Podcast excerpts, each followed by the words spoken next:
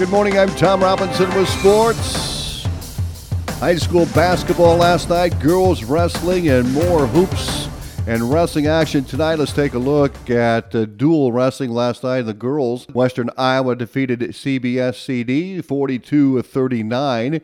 Western Iowa, Southwest Iowa 36-30. Southwest Iowa beat CBSCD 42-36, and Southwest Iowa over Sioux City North 45-24.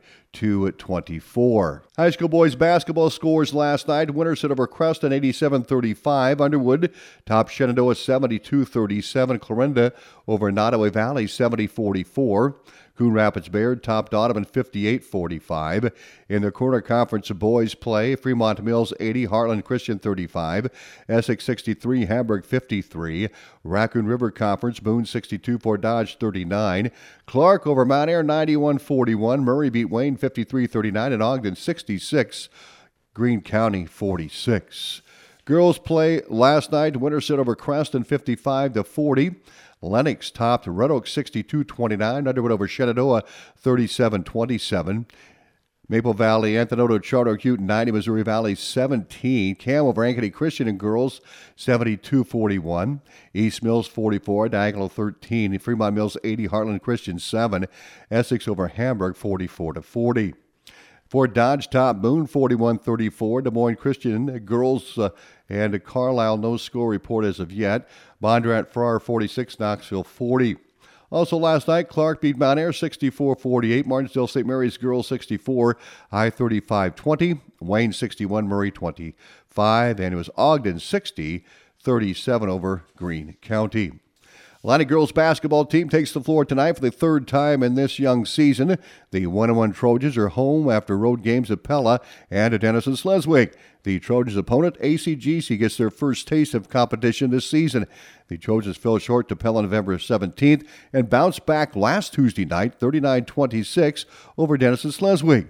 Atlantic head coach Dan Vargason. And just gave this group some confidence to win a game. There were times where it got pretty close with Denison, and we had to take control of the game and limit our mistakes and learn how to win, and I thought we did a pretty good job of that. So that's something we want to build off is the good things we did and continue to improve our turnovers. We had a big jump. We went down 9 from Pella, so we're hoping to continue that trend downward as the season goes. Peyton Harder had a big night for the Trojans. The junior forward scored 19 points and snagged 12 rebounds.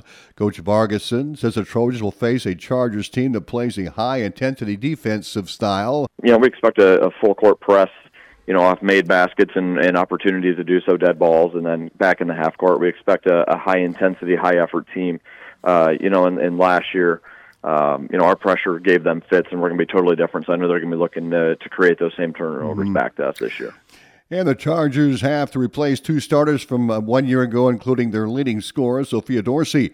Returning starters are Shea Lemke, Kelsey Carlson, and Reagan Carney. That they had multiple players that could shoot the ball, and they're a good perimeter shooting team. So we know that's going to be a big key for them is to get the ball in transition and score and hit outside jumpers. If they have to try to get the ball inside and we slow the game down and make it a half-court game, that might be a little bit more of an advantage for us, making them play in the half court rather than letting them run and gun. And Coach Vargason says he wants to see more 3-point looks and attacking the rim with a purpose. We haven't done as good of a job as I'd hoped early on of attacking the rim and looking for kicks and dump offs.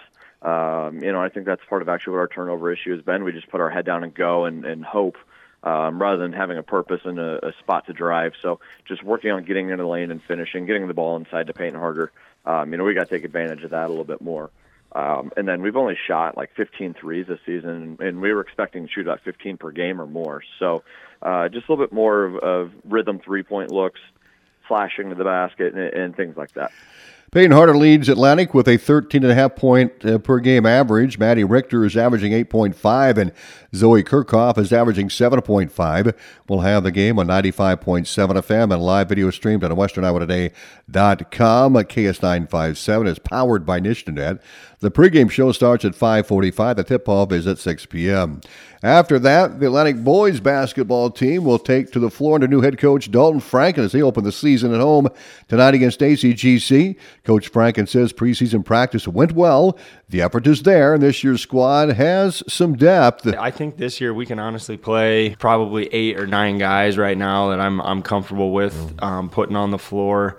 You know, our senior class with Colton Rasmussen and Tyrell Williams, Brock Henderson, Nolan Waters. So we have a really solid senior group. Roth Dembesti's in there as well. I've really been impressed with Roth in practice. I mean, he's came to work every single day, and you can tell he really wants to be on the floor for us. So I've been impressed with Roth.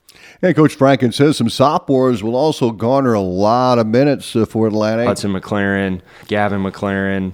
Those two guys. Sawyer Terrell could be a guy to give us minutes at end of quarter situations, stuff like that. Tough kid. Like I said, we got 7 to 8 that I feel really comfortable with right now, which you know, for a high school basketball team, 7 to 8 is good to have. And Franklin admits there's a big difference between practice and an actual game, and a lot will come to light when the bullets start flying tonight. Kind of a sink or swim situation, right? You're either you love the moment and rise to the occasion, or you shy away from it. So I'm excited to see who takes the challenge Tuesday and kind of rises to the occasion for us and wants to compete and do everything they can to get us a win Tuesday. And Coach Franken admits his team will have to get back on defense in transition because ACG, she likes to run and gun. You know, they're not an overly big team, but they're athletic, they're fast, they attack the glass, and once they get that rebound, they get out and go.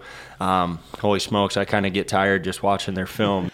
And he says good transition defense will be key. Controlling the glass will be another ingredient to success. They're going to be a really, really big challenge for us, and we're looking forward to it. Tip-off is set for around 7:30 after the girls' game. Again, we'll have that broadcast on 95.7 FM and live video streamed at WesternIowaToday.com, powered by NishnaNet. And high school basketball on KSOM tonight, HSTW, and Riverside. Zach Collins has this report. The Riverside Bulldogs are preparing for a new season with a lot of returning talent. One player in particular is Grady Jepsen, as he was the leading scorer from last season with 21.3 points per game and 4.3 rebounds per game.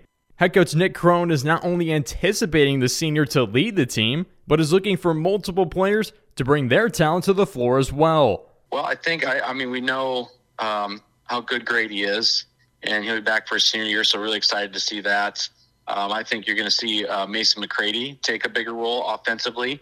He's worked pretty hard. He's gotten a lot more efficient through the summer.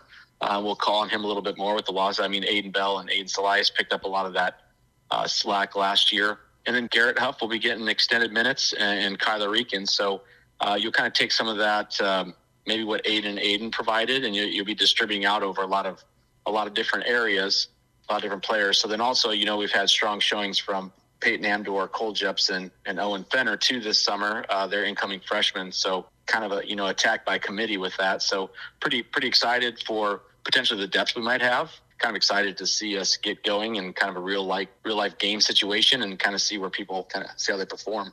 In terms of the offensive side of the floor, the Bulldogs are looking to utilize a more freelance offense. That doesn't always mean the quickest offense on the court, but means that the ball will be moving around and shared among the entire team.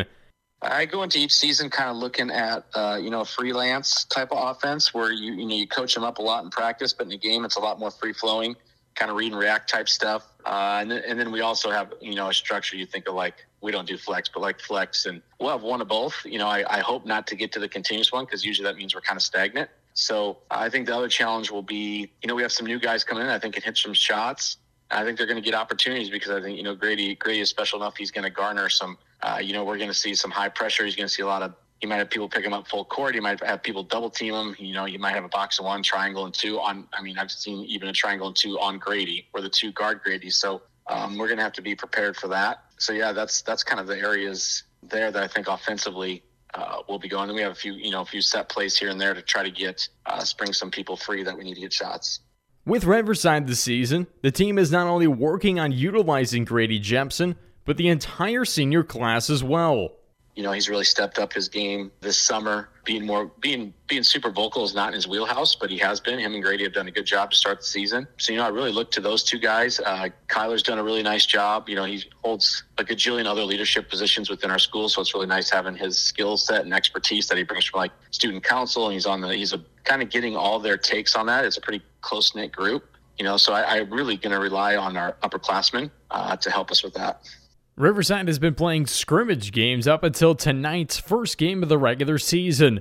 The Bulldogs are looking to win some games down the line early, which only leads to more wins later in the season. Our first games out of the gate have been really competitive games, and we lost both of those. So you start to think, man, it's been 2 years since we won a playoff game. So I think everybody's kind of locked in. By the end of the season, we're improved enough where we can make a deep playoff run. I mean, that would be a goal. I know a lot of people say state, but, you know, we want to win some games in the postseason. And see where it goes from there. So hopefully we can do the things, play the defense, rebound, score efficiently enough where we can put ourselves in position to do that. Riverside's first game is tonight against HSTW, as the boys will play at 7:30 p.m. The girls will be before that in a doubleheader at 6 p.m. Be sure to catch that game on KSOM 96.5 FM with myself, Zach Collins, alongside Austin West on the call. You can also check out the video live stream of the game on WesternIowaToday.com. I'm Zach Collins reporting. I'm Tom Robinson with sports.